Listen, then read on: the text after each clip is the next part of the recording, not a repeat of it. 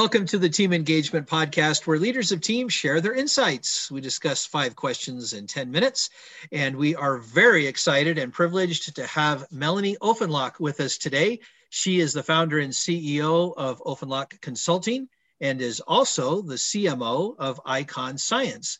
And we are very grateful to have you here today with us, Melanie. What else would you like us to know about you and the work that you're doing? Oh, thank you, Sean. I'm thrilled to be here. Um, Offenloch Consulting is a business to business marketing firm that helps companies align marketing goals with business goals. Basically, we help companies tell a story and uniquely position themselves. Fantastic.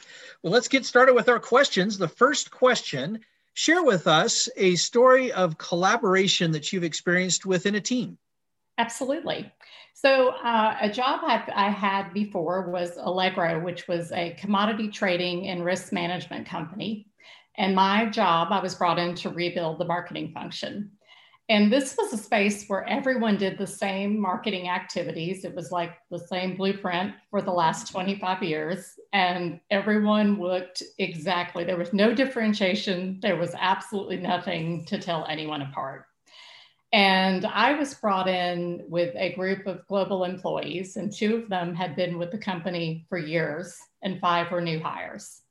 And we did not have luxury of time. We had to all get up to speed on the products, the people that we need to collaborate and to work with, and to figure out how to market differently. On top of that, we had a visionary CEO who was also new, who challenged us to look at the industry differently. Mm. And we did. Uh, we focused on the story of what made Allegro different and worked to bring that to life. We were lucky that when we joined, we had our sales kickoff scheduled. So we had the opportunity to stand in front of the sales team and the company and pull together quickly as a marketing team. Uh, decide our strategy, our priorities, um, determine how to brainstorm to do things differently, and to make our ROI promise to the company. And as you can imagine, it was a lot of late nights and a lot of rolling up our sleeves and a lot of um, bringing different industries of experience uh, into that company to figure out how to get it all done. And those long nights and collective engagement brought everybody to the table. And I think that allowed us to build that teamwork where everybody had a part and a role in that plan. And when we brought it all to life, everyone stood up in front of the team and presented that plan to the company. And I think that gave us a lot of credibility. It gave us, uh, you know, it certainly put us all on the shopping block together. yeah. Wow. that is such a great story. What a, and it, it, sounds like such a challenge in that circumstance to have gathered people together that were all new and all different kinds of things. But Wow, what a great story. Thank you so much for sharing that. Absolutely. I, you know, I'm very proud that we that we ended up growing 33% that year, and um, you know, really built everything from the CRM system to um, you know the marketing qualified leads to sales accepted leads, and and brought everything through and showed the company what marketing should be like be. Um, versus a trade show. well, wow, yeah, and, and, a great example of disruption a little bit too about doing things differently than the, everybody else was doing it from the cookie cutter perspective, and uh, and fortunately to have a CEO and others that were supportive of being able to kind of move that direction. So, wow, great story. I love that. Question number two I hear from other leaders that it can be a challenge to measure engagement within a team. Tell me your thoughts. Oh, I, I think you have to be you you have to be a leader to do that. And an employee survey tells you everything that you need to know. Um, but you have to be systematic and rigorous about doing them. And you have to to take those learnings and really look as a management team for the good and the bad right? You you can't just you know go to employees and ask them questions and then ignore the responses right? That doesn't give you any credibility. And as a management team, you have to communicate how you're going to improve mm-hmm. and involve employees in that process. So it's focus groups and then tasking them to, to own pieces of that improvement. Mm-hmm. And then, of mm-hmm. course, you have to lead by example. You know, you hear about companies where policies are launched, and then you find out this the one that the CEO and the management team you know aren't following those those policies and that becomes disheartening that what does that tell employees other than the fact that um, the management team has different ground rules than employees do? And if you look at the pandemic now you know people aren't in the office they're not together um, it's hard to answer that engagement question. It is. But you, you have to understand that that you know you do have a mission and you have to pay off that mission as much as you can with people today. Great comments, great comments, great examples. Thank you so much. And Melanie, based on your experience, what is one essential characteristic or attribute of a confident leader? I think the ability to motivate others.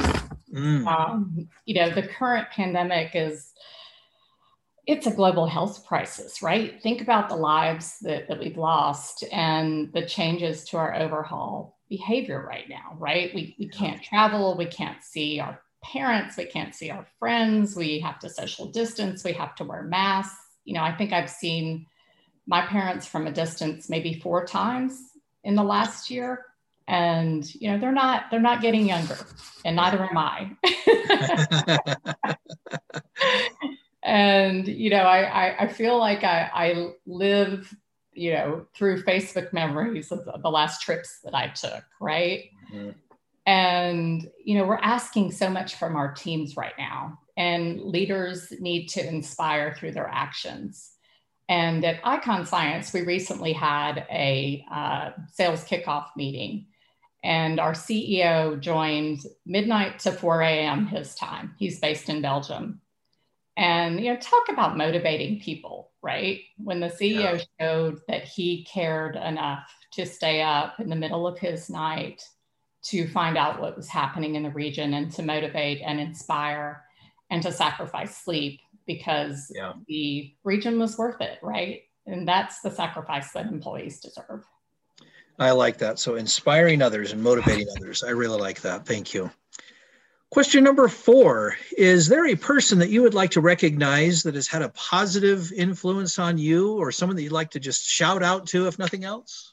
Absolutely. I, I would say my, my first mentor, uh, Margaret Nathan.